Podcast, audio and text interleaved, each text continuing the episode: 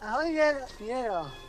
Já nejsem Věra, já jsem Štěpa. Na škole jsme založili Big Beatovou skupinu, v té době semafor už jako frčel, no a všechny takové ty skupiny trošku se přizpůsobily tomu divadlu. V roce 1963 vystoupila Věra Křesadlová s kapelou Krystal na srazu Big Beatových skupin v Lucerně. Vzpomínala po 55 letech ve vysílání Českého rozhlasu. A to tenkrát uteklo nějak těm komunistům, že to proběhlo v té Lucerně, takže tam byly Olympik a všechny Big Beatové kapely, jako v té době, co vznikly, já nevím. No a my jsme tam taky vystupovali s tím Krystal se to jmenovalo.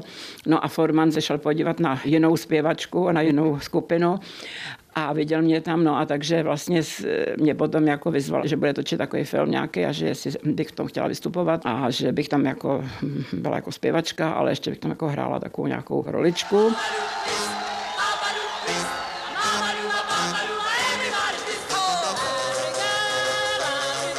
Přestože film Konkurs točil Miloš Forman jako fiktivní nábor nových adeptek do angažmá divadla Semafor, Věra Křesadlová Jiřího Suchého a Jiřího Šlitra zaujala natolik, že ji do souboru skutečně přijali. Tam byla Hegerová, že byla tam Pavlina Filipovská, no, takže se tam takhle okamžitě seznámila s těma, těma hvězdama, které pro mě teda byly úplně nedostižný. Že?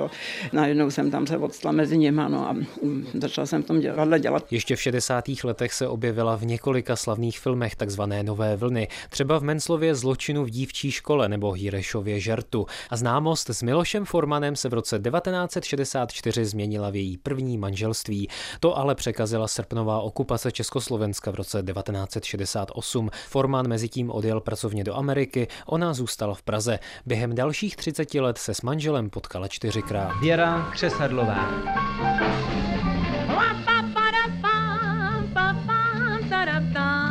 Po odchodu ze semaforu, ve kterém strávila 26 let, pracovala Věra Křesadlová jako správkyně rezidence prezidenta Václava Havla. Dnes se konečně vrátila ke své původní profesi, výtvarnictví. Už delší dobu vyrábí barevné lampy ve stylu Tiffany. Vyřezáváte ze skla, každý kousek, jako když záleží na složitosti potom jako toho, ty lampy, když je tam, může být i přes tisíc kousků na ní, jo, a taky může být jenom ze šesti. Jo. A to sklo je vlastně vypadá jako mramor.